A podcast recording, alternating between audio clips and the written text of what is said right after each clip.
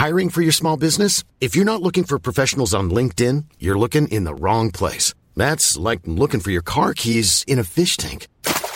LinkedIn helps you hire professionals you can't find anywhere else, even those who aren't actively searching for a new job but might be open to the perfect role. In a given month, over 70% of LinkedIn users don't even visit other leading job sites. So start looking in the right place. With LinkedIn, you can hire professionals like a professional. Post your free job on linkedin.com slash people today. Hey, I'm Ryan Reynolds. Recently, I asked Mint Mobile's legal team if big wireless companies are allowed to raise prices due to inflation. They said yes. And then when I asked if raising prices technically violates those onerous two-year contracts, they said, what the f*** are you talking about, you insane Hollywood ass?" So to recap, we're cutting the price of Mint Unlimited from $30 a month to just $15 a month. Give it a try at mintmobile.com slash switch. $45 upfront for three months plus taxes and fees. Promoting for new customers for limited time. Unlimited more than 40 gigabytes per month. Slows. Full terms at mintmobile.com.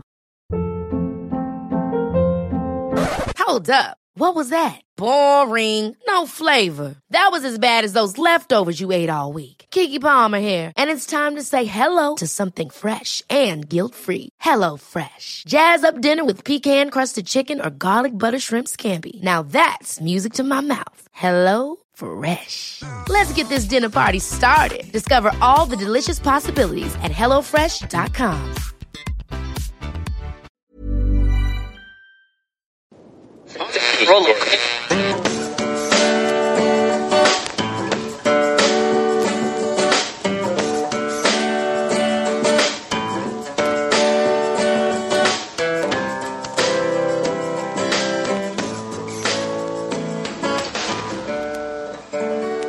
Acting as moderator for tonight's broadcast.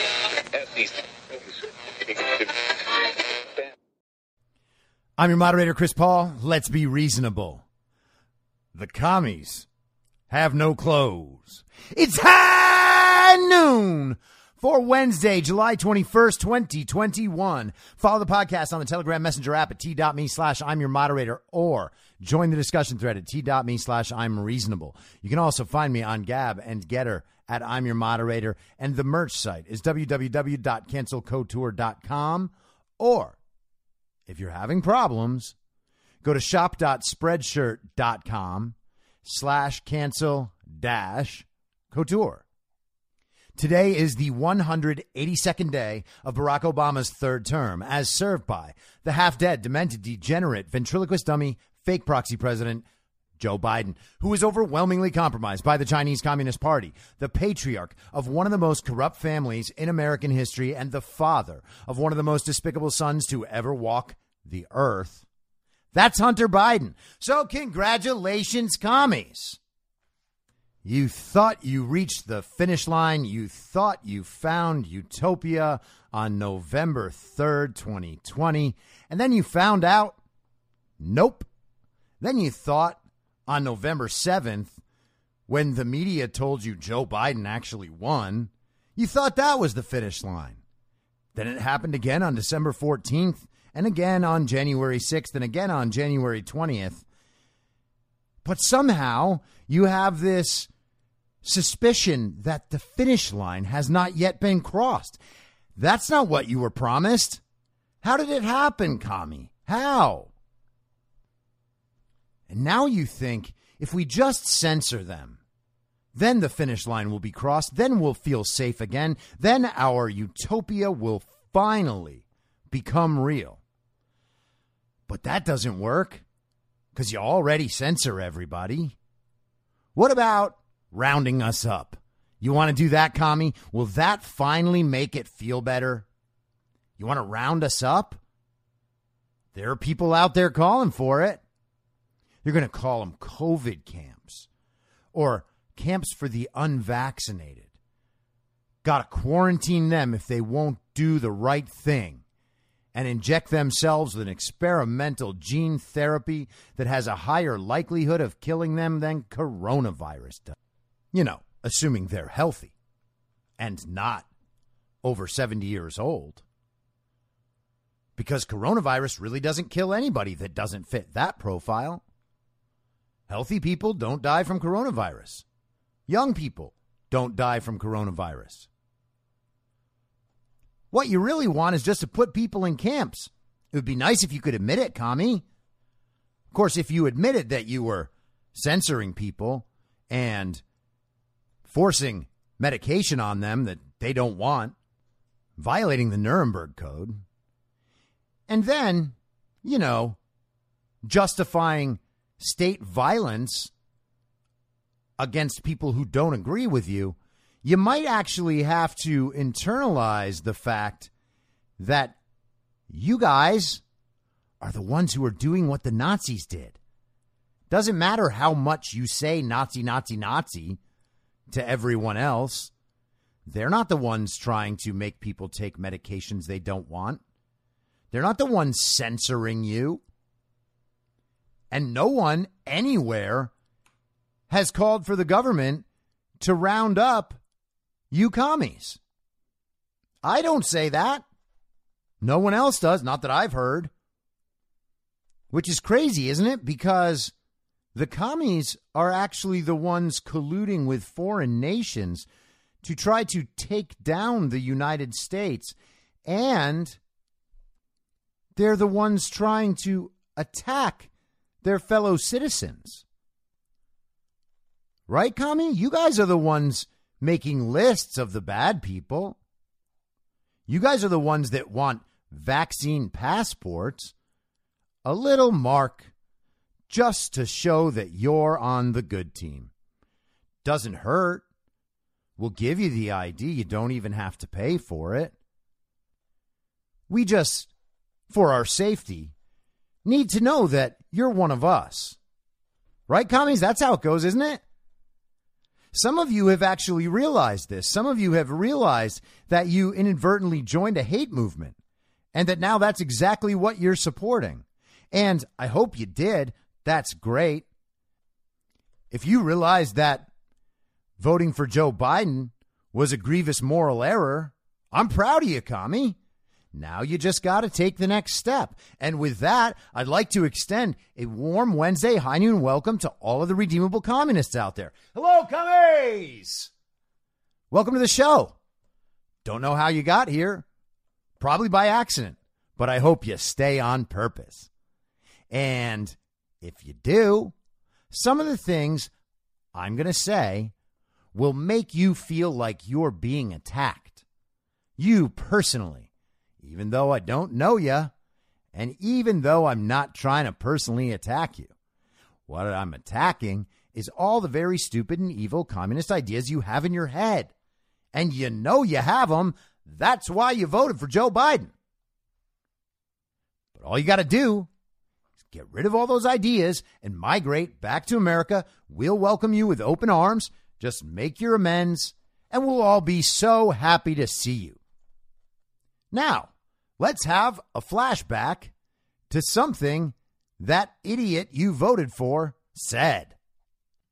Mr. Vice President, how many times have you ever spoken to your son about his overseas business dealings? I've never spoken to my son about his overseas business dealings. And so, how do you Let's, know? let's talk do you about, know- here's what I know. I know Trump deserves to be investigated. He is violating every basic norm of a president.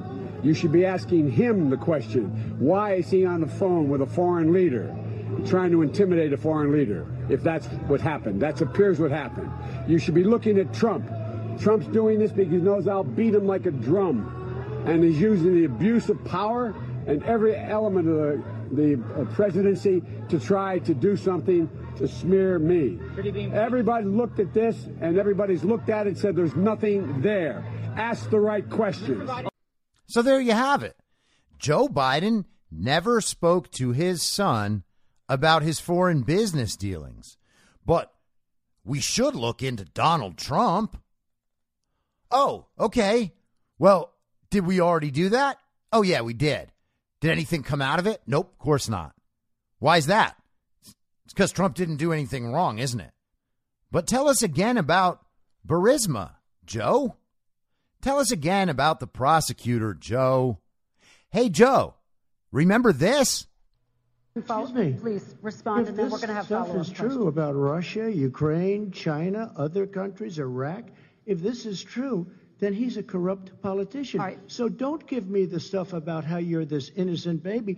Joe, they're calling you a corrupt politician. Nobody- Take President the Trump, I want to stay hell. on the issue of Excuse me, race. We're talking about the the issue. from hell. President Trump, we're- we're talking about race right now, and I do want to stay on the issue of race. President Trump, And I you've just to respond to that. Please, Because look, very there are 50 former national intelligence folks who said that what this he's accusing me of is a Russian plant.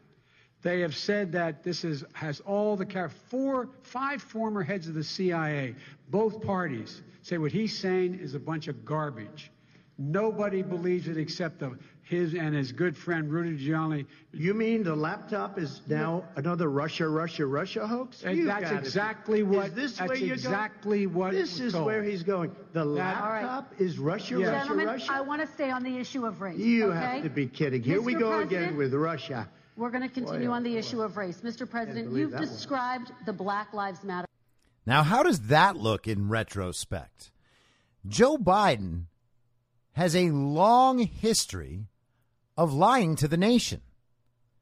And obviously, he's not the only politician that does that. But there's something really amazing about the righteous indignation that Democrats always employ whenever they are caught for something they actually did do. Hillary used to be the same way, Obama the same way. Joe Biden just knows that the media is going to cover for him and that his political allies will cover for him and that he's not going to get thrown overboard no matter what he says or does. That was in the debate, this, the final debate, the Kristen Welker debate, end of October last year, like 12 days before the election. And of course, he shifts the claim off to someone else. He's not going to stand there and defend this stuff himself. So he appeals to authority and says that 50 former intelligence officials say that Donald Trump is wrong. It's been totally discredited. The laptop is Russian disinformation. He said that to the nation, knowing for a fact that the laptop was real. He told, I think that was uh, Peter Doocy, in 2019. That first clip was from 2019, September 2019. He told Peter Doocy that he has never talked to his son Hunter about his international business dealings. Now, why am I playing these two clips? Here's why. This is from last evening in Just the News. This is John Solomon and Natalia Middlestat. Shades of Clinton. Joe Biden used private email to send government information to Hunter. Emails on laptops seized by FBI show State Department information flowing from VP to son regarding release of American prisoner. In a communications backdoor reminiscent of Hillary Clinton's infamous private server, President Biden, fake President Biden, used a personal email account during the Obama years to send information he was getting from the State Department as vice president to his globetrotting, foreign deal making son, Hunter Biden. Messages, sometimes signed Dad, from the email account robinware456 at gmail.com were found on a Hunter Biden laptop seized by the FBI in December 2019 from a Delaware computer shop owner. Now, pause for just a second and remember that even though we didn't hear about the Hunter laptop until Rudy Giuliani brought it up in October of last year, the FBI had it since December 2019.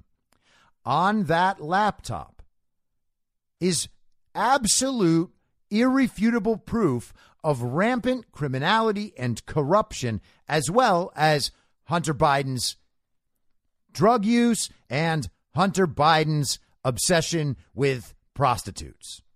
All that's on there. The FBI had all of it. They didn't do anything about it. They had it for 10 months before Rudy Giuliani ever mentioned it and before the nation ever knew about it.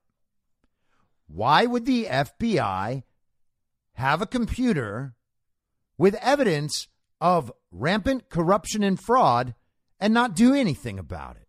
That's such an interesting question. Maybe one day we'll have an answer. I think we will. But what else did that laptop answer? That laptop contained information that would have immediately nullified the second fake impeachment. It would have made it look ridiculous. And the FBI could have brought that up and told it to us. But instead, Nancy Pelosi and Adam Schiff and all the Democrat communists in the House started an impeachment inquiry into Donald Trump. And when the FBI got this computer, that impeachment inquiry was already going. And they could have used the information on that computer to save the country from being put through that nonsense. But that's not really what the FBI does anymore, is it? Reports now say that 12 out of the 18 people involved in the kidnapping plot regarding Gretchen Whitmer in Michigan last fall were FBI agents or informants. 12 out of 18. They instigated the entire plot. Can't wait to find out what we'll get about 1 6. But back to the article. We'll go into some of that other stuff later. Some of the messages from the vice president to his son obtained by Just the News were deeply personal. Others were political in nature, and still others clearly addressed business matters, often forwarding information coming from senior officials in the White House, the State Department, and other government agencies. For instance, in late November 2014, the U.S. Embassy in Istanbul sent an email to the State Department that was then forwarded to senior advisors to Joe Biden, including national security expert Michael Carpenter, providing an early alert that an American named Martin O'Connor was about to be released from detention in Turkey. The lead attorney for Mr. O'Connor reports that the court granted the detention appeal and he expected Mr. O'Connor to be released from jail today, barring any unforeseen problems. The U.S. Embassy in Istanbul wrote in an email that got forwarded to top Obama administration security and diplomacy officials, including current Undersecretary of State Victoria Nuland. Mr. O'Connor will not be allowed to leave the country until his next hearing, which is set for December 11th, 2014. The lawyer expressed confidence that he will be able to leave after that hearing. The attorney is handling his release arrangements, pickup, and temporary housing near his law firm's office. Istanbul consular plans to speak with Mr. O'Connor after his release. State Department officials forwarded the information to the vice president's office, where Biden aide Colin Kahl, now fake President Biden's Undersecretary of Defense for Policy, sent it to Joe Biden's private email. The vice president then sent it to his son, Hunter Biden, with the subject line Forward, Mr. O'Connor being released from detention today. It's kind of interesting that Joe Biden had other people in his office sending him this information to his private email. Wonder what that means. Maybe other people knew about it, huh? Can't wait till we find out what Obama's private email was. A former senior Obama administration official confirmed to Just the News that some administration officials knew of the Robin Ware 456 at gmail.com email address for Joe Biden and used it from time to time. I saw it used to communicate with his family and friends or to pass information to them, the official told Just the News, speaking only on condition of anonymity because of fear of reprisal. Oh, who would carry out that reprisal? Is that the corrupt Joe Biden? Uh huh. The emails obtained by Just the News show numerous Obama administration officials communicated or were aware of the private email address or had their information sent to it, including current Secretary of State Tony Blinken. In January 2013, Blinken emailed Joe Biden at his private email recounting a colleague's conversation about the Pulitzer winning journalist, author, and screenwriter Richard Ben Cramer's last minutes before dying. At the time, Blinken was Joe Biden's national security advisor called to say that he was with Richard Ben Cramer in the hospital before the latter passed, and they were talking about you till the end, Blinken wrote the vice president and his family, including Hunter Biden. Richard apparently said he was gratified the country is finally finding out what he knew about your leadership and talents many years ago. That sounds like a North Korean regime. Isn't that amazing? the Secretary of State just blatantly kissing Joe Biden's ass in 2013? How did Tony Blinken get his job? Well, I guess we know the answer. Beyond establishing that Joe Biden sent government information to his son, The existence of the private email address also raises questions of federal law, as Hillary Clinton's email server showed. Biden had an obligation to preserve any emails involving his government work under federal records law, even if he used a private email address. The Presidential Records Act required Joe Biden to make sure that any of his Gmail account emails, including these emails to Hunter Biden, were forwarded to a government account so they could properly be handled by the National Archives, said Tom Fitton, president of Judicial Watch. No wonder the Obama White House wanted to protect Hillary Clinton from the consequences of her email shell game.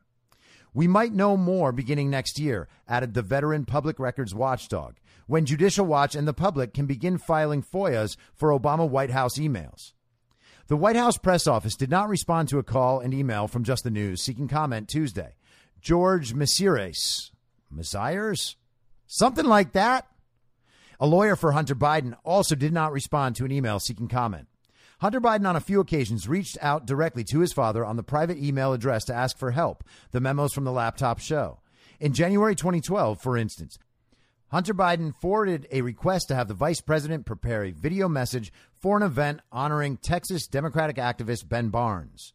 We are working on it, the vice president wrote his son in reply. On another occasion in June 2014, Hunter Biden suggested someone he wanted to see appointed as a detailee to the Treasury Department. Before you fill the positions, please talk to me. Hunter Biden wrote his father. Isn't that great? Hunter Biden gets to weigh in on hiring decisions in the Treasury Department. It's almost like Hunter is operating an international corruption scheme and using his dad's power to not only get the jobs, but then influence hirings. Is that corruption? Yeah, that's corruption. Is it obvious? Uh huh. Is it on the laptop? Yes. And the FBI has had that laptop since December 2019. The media organizations and the social media companies covered for Joe Biden. They put out the story that 50 former intelligence officials claimed the laptop had all the makings of Russian disinformation. And they did so without any evidence at all. Isn't that incredible? Different standards of evidence depending on whose side you're on.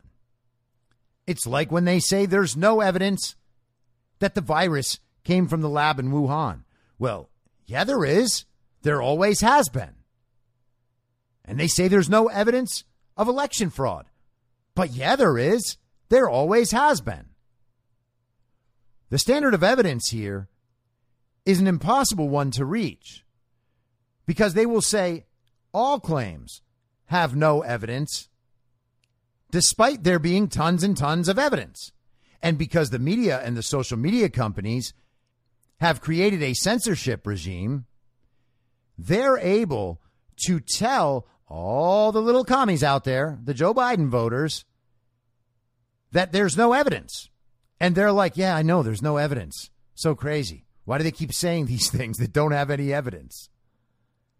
They actually believe there's no evidence. So they'll hear Joe Biden say it and they'll be like, yeah, he's right. There's no evidence. That's what I've been saying to people too. And there really is something incredible, especially about those Joe Biden statements that I played in those clips earlier. The commies basically figure that if Joe Biden is saying it, there must be some way in which it's true. And they're not going to do the work to figure out what that way is, but they will read some headlines that agree with them and they'll be like, yeah, see that? The journalists did all the work. They proved that Joe Biden was telling the truth. I'm not going to read their article because why would they have written it unless it was true? And then they just run around being like, there's no evidence. There's no evidence. Hey, commies, there's evidence for all of it. We wouldn't be saying this stuff still if there was no evidence. That's you guys with Russian collusion. And the crazy thing is, you still talk about the Russian collusion thing, even though your evidence has been totally and completely disavowed by everyone, including your side. Okay? The Steele dossier was fake. It's not evidence. It never was. Although it is evidence of Hillary Clinton employing Perkins Coie and our intelligence community and foreign intelligence to create a story to smear her opponent. But it's not evidence of that. Don't worry, commie. Trust Don Lemon. But back to the article. So Hunter Biden just asked his dad to talk to him before hiring a Treasury official. The vice president responded, Call me right away, Dad. Isn't that nice? Joe Biden knows that Hunter Biden is the smartest man he's ever met. And he's like, you know what? If Hunter wants to weigh in on decisions of who we should hire in the Treasury Department, well, he's the smartest man I know. I guess I better talk to him. And then he emails him from Robin Ware 456 at gmail.com. Hey, who's Robin Ware?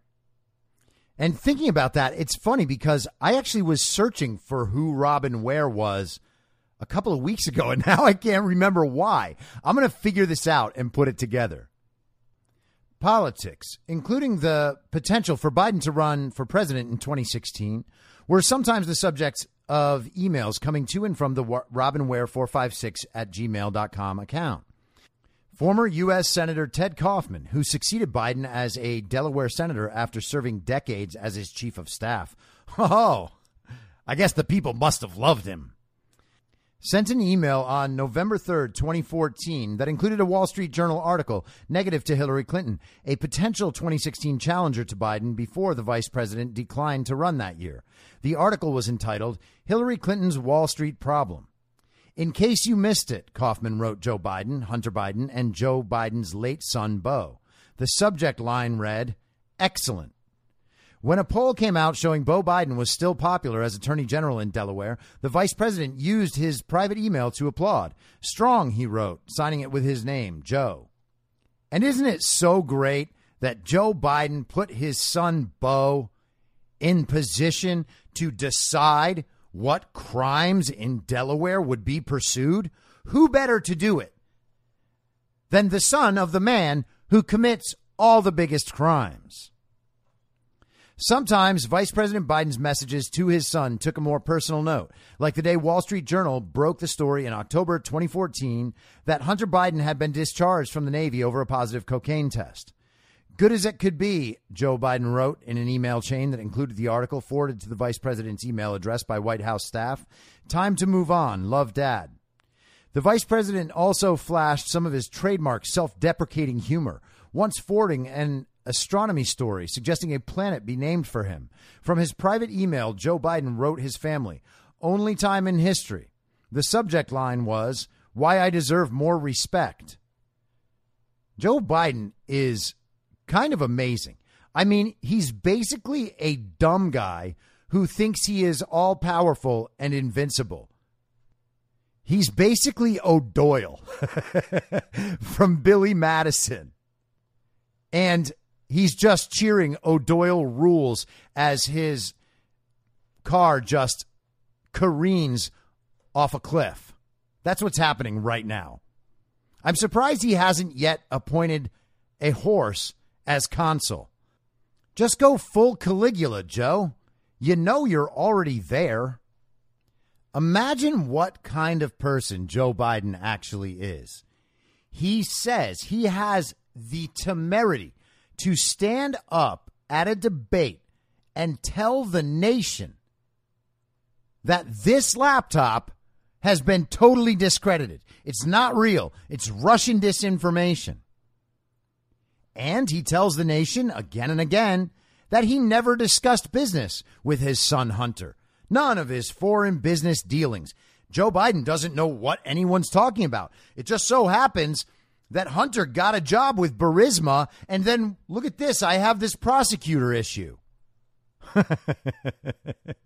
just two random events happening to the same family.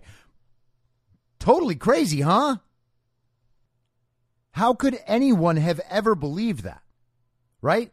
And what are we supposed to think, honestly, about our peers, for instance, who will actually go and try to defend this? You know, like I said at the beginning, it is a grievous moral error to have voted for Joe Biden. I 100% believe that. I will stand by it and I will never back down from that statement ever. It does not matter who it applies to. Everybody, every human makes moral errors, okay? Some of us make grievous moral errors. Every single person who voted for Joe Biden did exactly that. I don't care if they're my family member. I don't care if they're my friend. Again, I've made moral errors before, okay? And if someone was going to say, hey, you made a big moral error there, I might be like, yeah, you know what? I did. I wish I hadn't done that thing. That's all. I'm not saying anybody should be put in prison. I'm not saying they're irredeemable. I'm just saying you made a grievous moral error, and you did. You voted for the next step toward Nazism, fascism, and communism. That is exactly what you did, and that is a grievous moral error. And you are going to find out that you also supported the theft of an American election. You literally support the disenfranchisement of the majority of people in this country. You did that. It's a grievous moral error. I'm sorry that I can't describe it in a nicer way to you. It is what it is. That's what you did. You made that decision consciously and proudly because you were too ignorant and too short sighted to take responsibility for your decision. You used it as a virtue signal because you're in the party of false decorum and you thought it would impress people that you want to impress. Pretty simple. But again, these people listened to Joe Biden, accepted what he said, and then went out and ran cover for him. Okay? I'm not joking at the beginning of the show every day when I say Joe Biden is the patriarch of one of the most corrupt families in American history. That is a fact. Okay? You can see it all the time. You could spend every waking moment studying Biden family corruption and not get to the end by the end of the year. For real. That's what the laptop is out there showing. Jack Maxey, who used to be on the War Room, he's been deep diving into that laptop for the last, what, almost seven months at this point? And he's not all the way through it. That's a lot of stuff to get through to unwind all of the Joe Biden corruption because all of the Joe Biden corruption intersects with all of the deep state corruption, all the Democrat Communist Party corruption, and all the global communist corruption. You think he wasn't dealing with bankers in Delaware? We already know that's true. The Nation used to report on it. The Nation is a socialist rag, and they used to report on it. Okay? As left as you can be. They know Joe Biden's a criminal. Pretty much everybody knows that.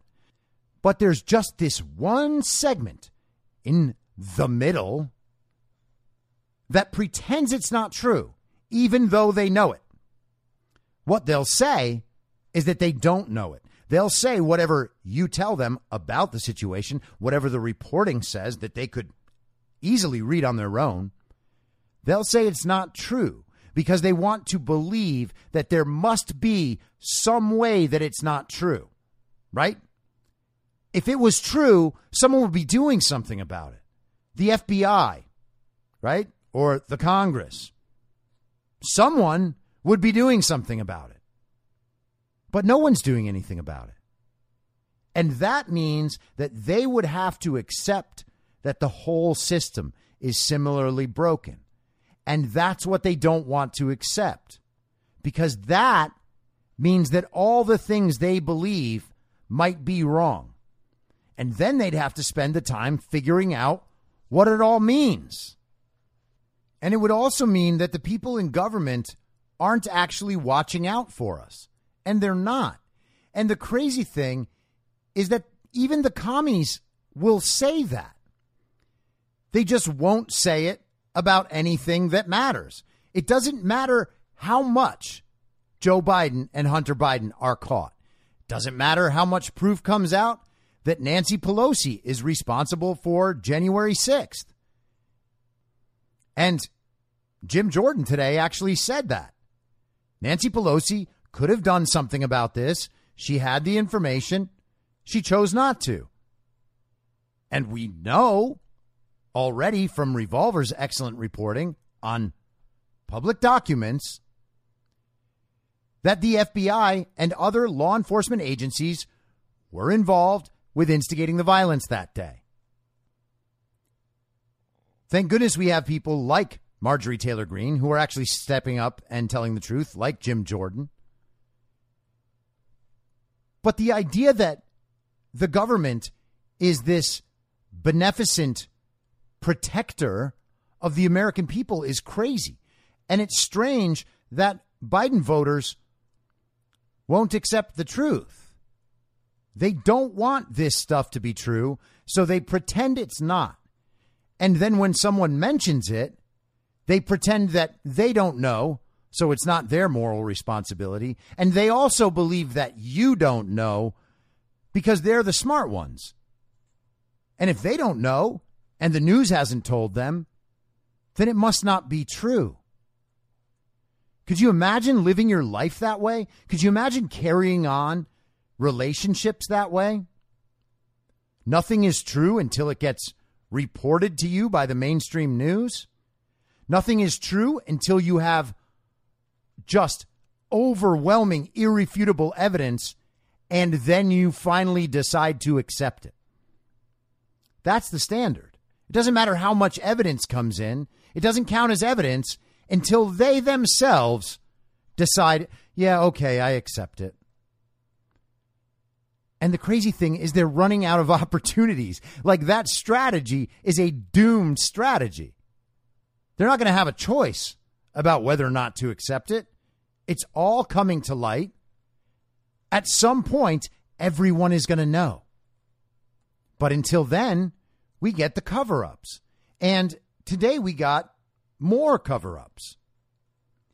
Nancy Pelosi decided that Jim Banks and Jim Jordan, two Republicans that Kevin McCarthy assigned to the January 6th commission, would not be allowed on the commission.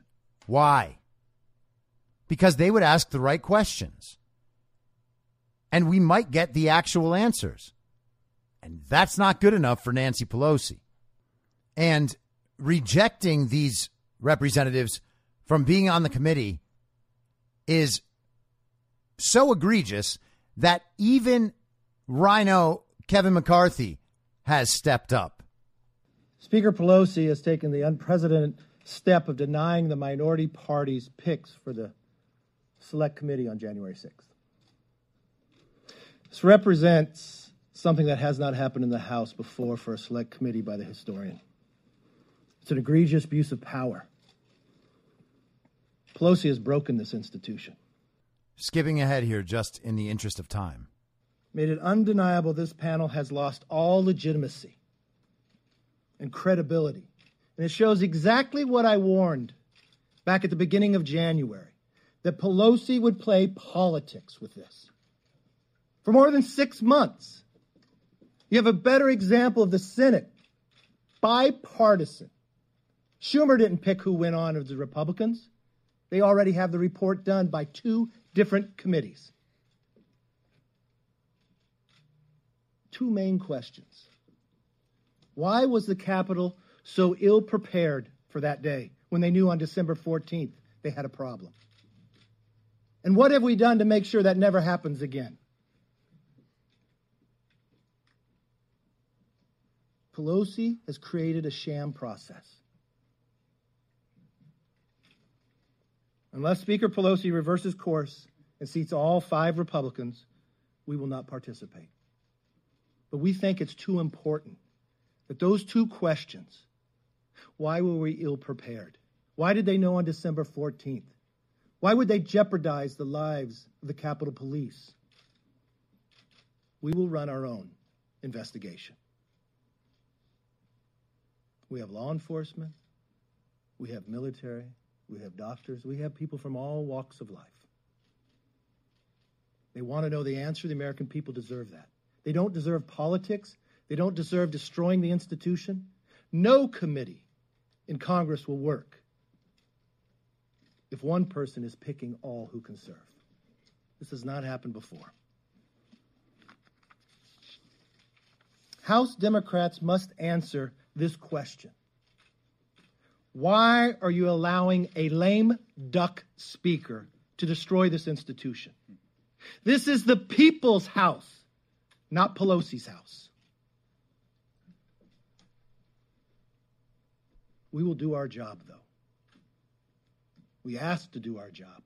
We want to do our job.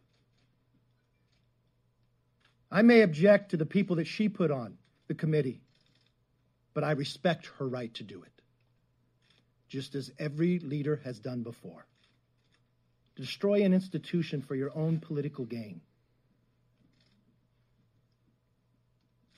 America expects more and deserves more.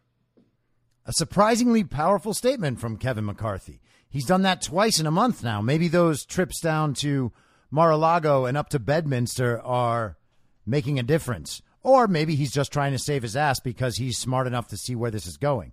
And good for him. It's not going to work, but good for him. He just called Nancy Pelosi a lame duck speaker. That is hysterical. That's amazing. I mean, it is pretty obvious that the Republicans, regardless of what happens with Trump, assuming there is not election fraud everywhere, no Democrat will win next fall. The Republicans will run the table. And he knows that and Nancy Pelosi will be done at that point as Speaker. But let's hear from Jim Jordan.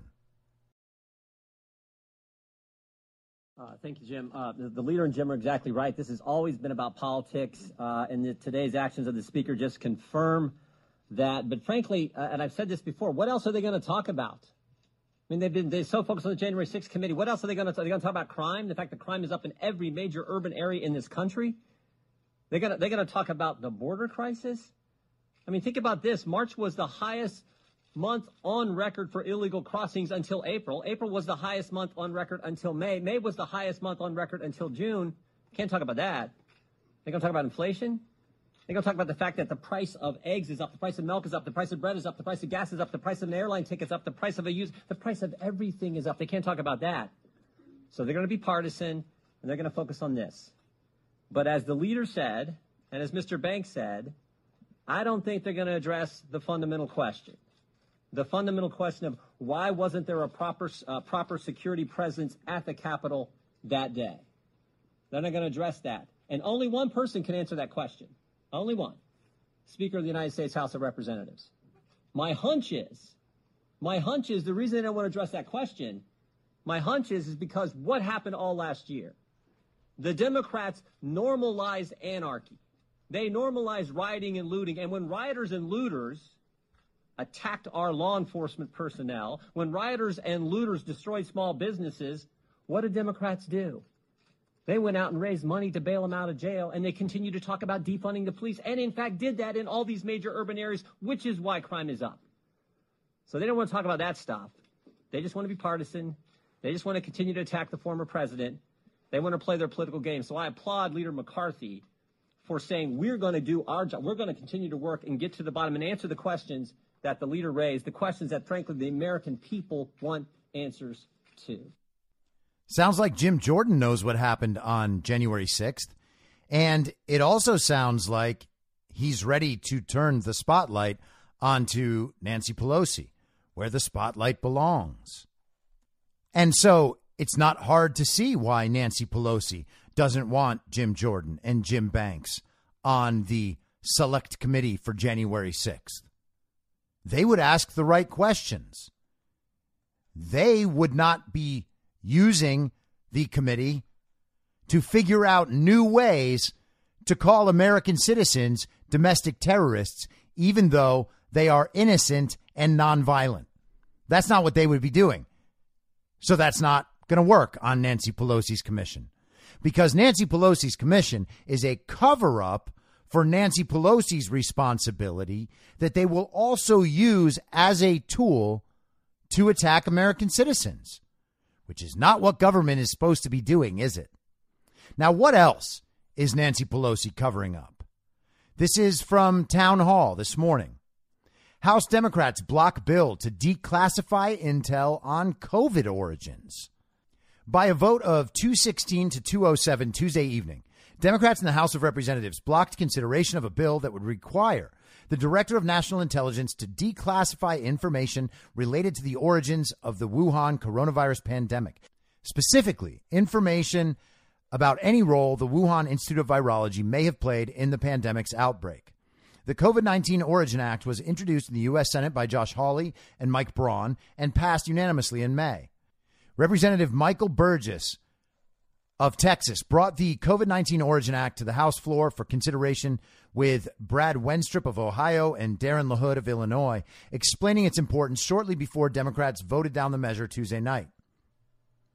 So they don't want the public to know what our intel communities know about the origins of coronavirus. Why would that be? Oh, they're trying to cover up for China. They're trying to literally protect China. Again, at the beginning of the show, when I say that Joe Biden is overwhelmingly compromised by the Chinese Communist Party, I say it because it's true. Also true, so are all of these Democrat communists. Eric Swalwell still sits on the House Intelligence Committee. What possible benefit could there be to the American people or to America and its national security by blocking the declassification of documents related to the pandemic origin? We know where it came from. They just don't want to admit it. And they know if they don't admit it, then the media will continue to imagine that it's all unknown. There's no evidence. There's plenty of evidence, first of all, that's already out there. But the Democrats are literally blocking the evidence. Why would they block it if it said, oh, yeah, it was just a bat in the wet market? Are they trying to protect the bat? Oh, wait. They're not just trying to protect China. They're trying to protect Anthony Fauci and they're trying to protect Bill Gates. Isn't that incredible? If they released those documents, then it would be obvious that the virus came from the lab and that Anthony Fauci perjured himself once again before Congress yesterday. And remember why Anthony Fauci feels so confident in answering questions that way. He knows they'll protect him. He's been dishing out money all across the world for decades. He has been controlling the funding of medical and scientific research around the world for decades. He thinks he's fully protected. He thinks he's untouchable. He thinks he's invincible. But he's not. And he's going to find that out too. And also, recall yesterday the clip I played of Woodcock and Walensky answering questions about how many deaths there were for Americans under the age of 18 without significant comorbidities, without major health problems. And Roger Marshall suggested that that number was zero. And neither woman contested his claim. And part of the reason why is because they know it's zero. I know Tucker talked about this on Monday night, and a bunch of people have mentioned it. I would assume that you probably all know, but I also think I would be in some way remiss not to talk about this and establish it before I continue saying this as common knowledge on future episodes. But the Federalist just covered this today. This is Audrey Unverferth. It's a very interesting name. Johns Hopkins study found zero COVID deaths among healthy kids. A team of John Ho- Johns Hopkins researchers recently reported that when studying a group of about 48,000 children, they found zero COVID deaths among healthy kids, but the Centers for Disease Control doesn't care. Dr. Marty Makary is a medical expert and professor at the Johns Hopkins School of Medicine, Bloomberg School of Public Health, and Carey Business School. His research team worked with the nonprofit Fair Health to analyze approximately 48,000 children under 18 diagnosed with COVID in health insurance data from April to August 2020. After studying comprehensive data on thousands of children, the team, quote, found a mortality rate of zero among children without a pre existing medical condition such as leukemia, end quote. Rather than acknowledge this scientific reality, Makary says the CDC continues to use flimsy evidence to push COVID 19 vaccine upon children and masks, by the way. As Makary noted in the Wall Street Journal on Monday, the implications of his team's research are huge. If our research holds, it has significant implications for healthy kids and whether they need two vaccine doses, Makary says. After all, quote, the National Education Association has been debating whether to urge schools to require vaccination before returning to school in person. How can they or anyone debate the issue without the right data? End quote. Makary's question is obvious, but no less timely. Makary says inflated COVID death counts continue to be corrected and, quote, revised downward. And yes, they do. But rather than combat institutional distrust with scientific data and discussion, Makary says the CDC is avoiding transparency and rigorous inquiry. He slammed the agency on Monday, saying, It overcounts COVID hospitalizations and deaths and won't consider if one shot is sufficient. According to Makary, this problem is systemic. Makary says a tremendous number of government and private policies regarding the vaccination of children are dependent upon one questionable data point. The CDC claims 335 children under the age of 18 have died with a COVID diagnosis in their record. However, Makary reports that, quote, the CDC, which has 21,000 employees, hasn't researched each death to find out whether COVID caused it or if it involved a pre existing medical condition.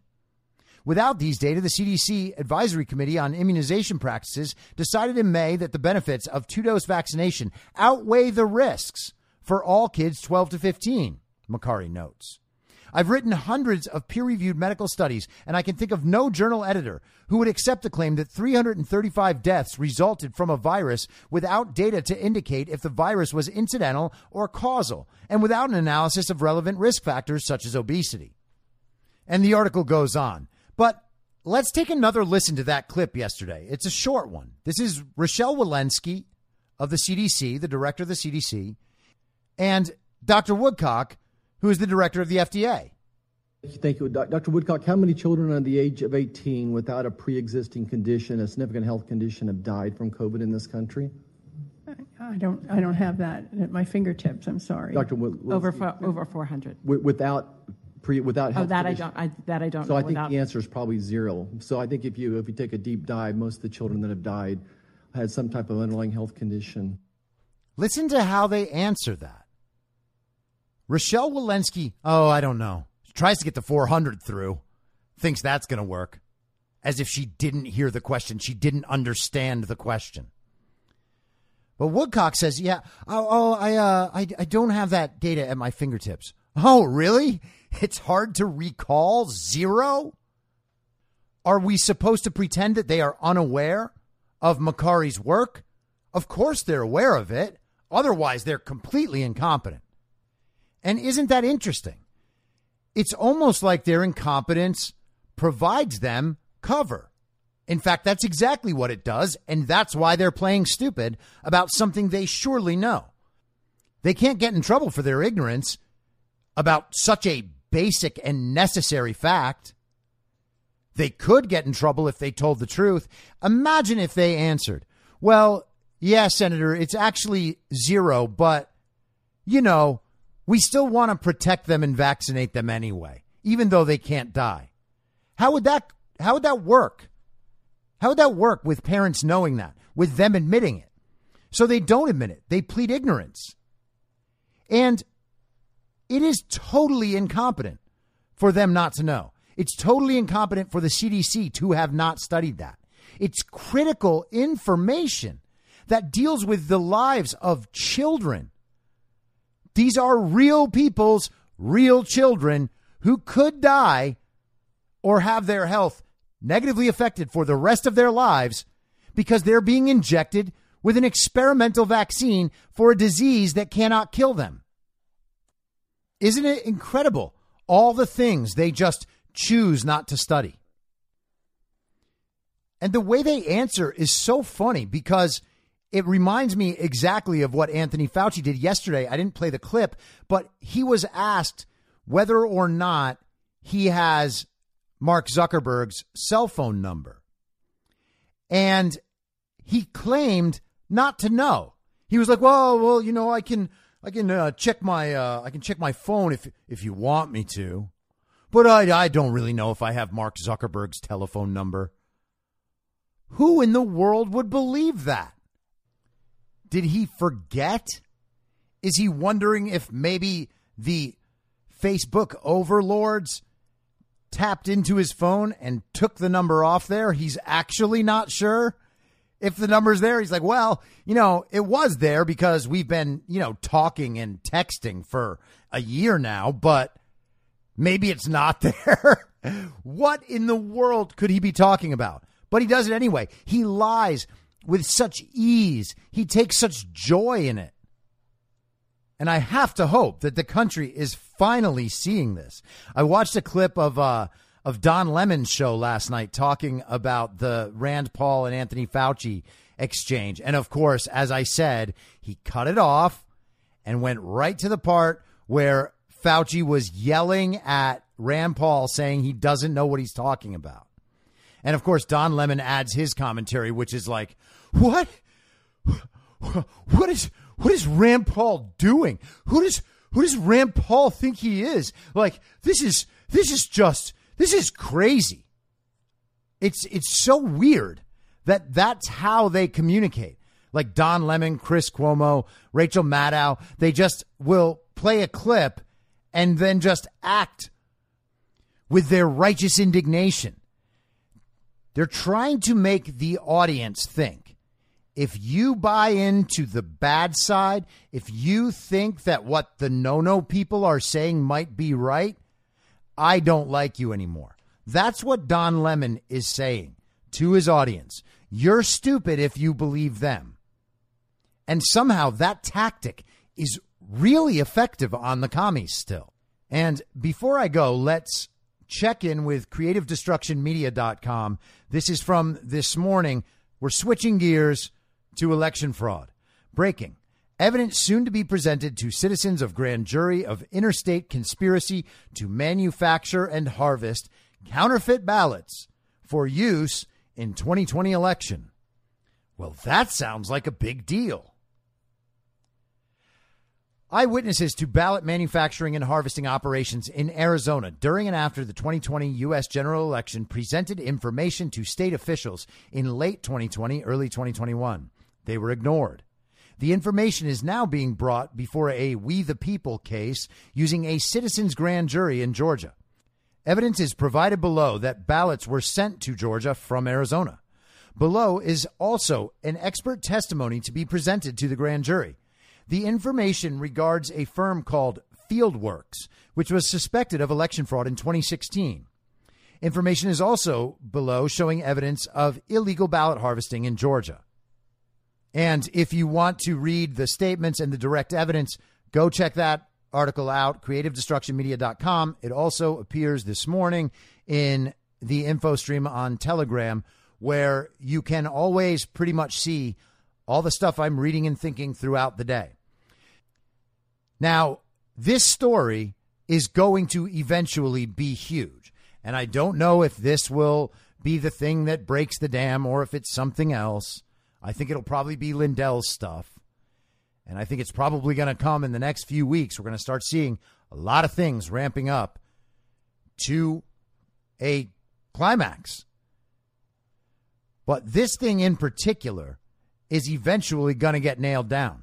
You remember Phill Kline from the Amistad Project had with him a delivery driver who took a truck full of ballots from Bethpage, New York to Lancaster, Pennsylvania, and was told to leave them in a parking lot. He went to sleep that night, he went back in the morning, and the trailer was gone. We've also heard stories about Runbeck printing out all sorts of additional ballots to aid in these voter fraud schemes. And now we have Fieldworks. Okay? These are companies printing ballots that are then taken to other states and used in election fraud schemes. We've been talking about this for months and months, but it is just one other aspect of how deep and systemic and intentional the cheating was. And it's important not to lose sight of that, okay? Remember that there are thousands of people in this country who can prove election fraud at any single moment just by coming forward and telling the truth. They could just make themselves whistleblowers, deal with the consequences, and tell the country the truth, but they haven't done it. Or I should say more accurately, we don't know about the ones who have. But it's critical to understand that there really are people everywhere who can prove all this stuff in irrefutable ways. We just haven't gotten there yet in terms of what we know. And why is that? Well, if you ask me, I would say it's part of a strategy, and one might call that a plan. I'll be back tomorrow at the same reasonable time on the same reasonable podcast network. I don't have a network. Masks and lockdowns don't work. They lied to you about a pandemic, and Joe Biden will never be president. Goodbye.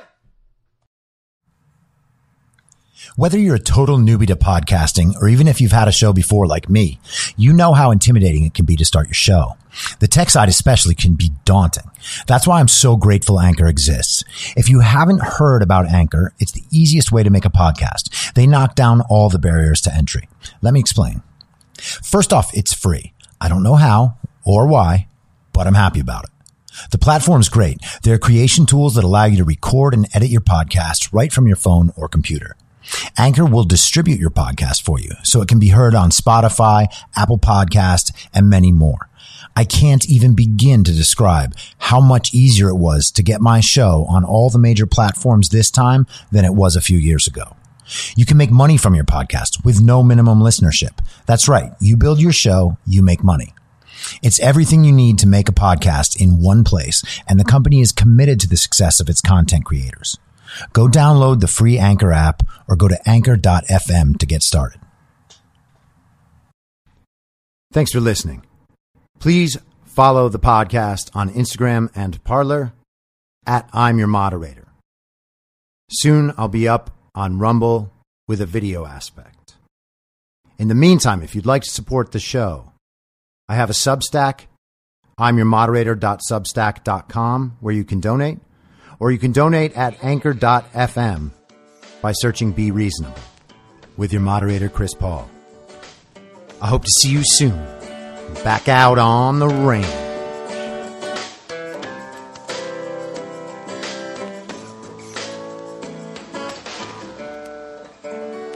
Acting as moderator for tonight's broadcast.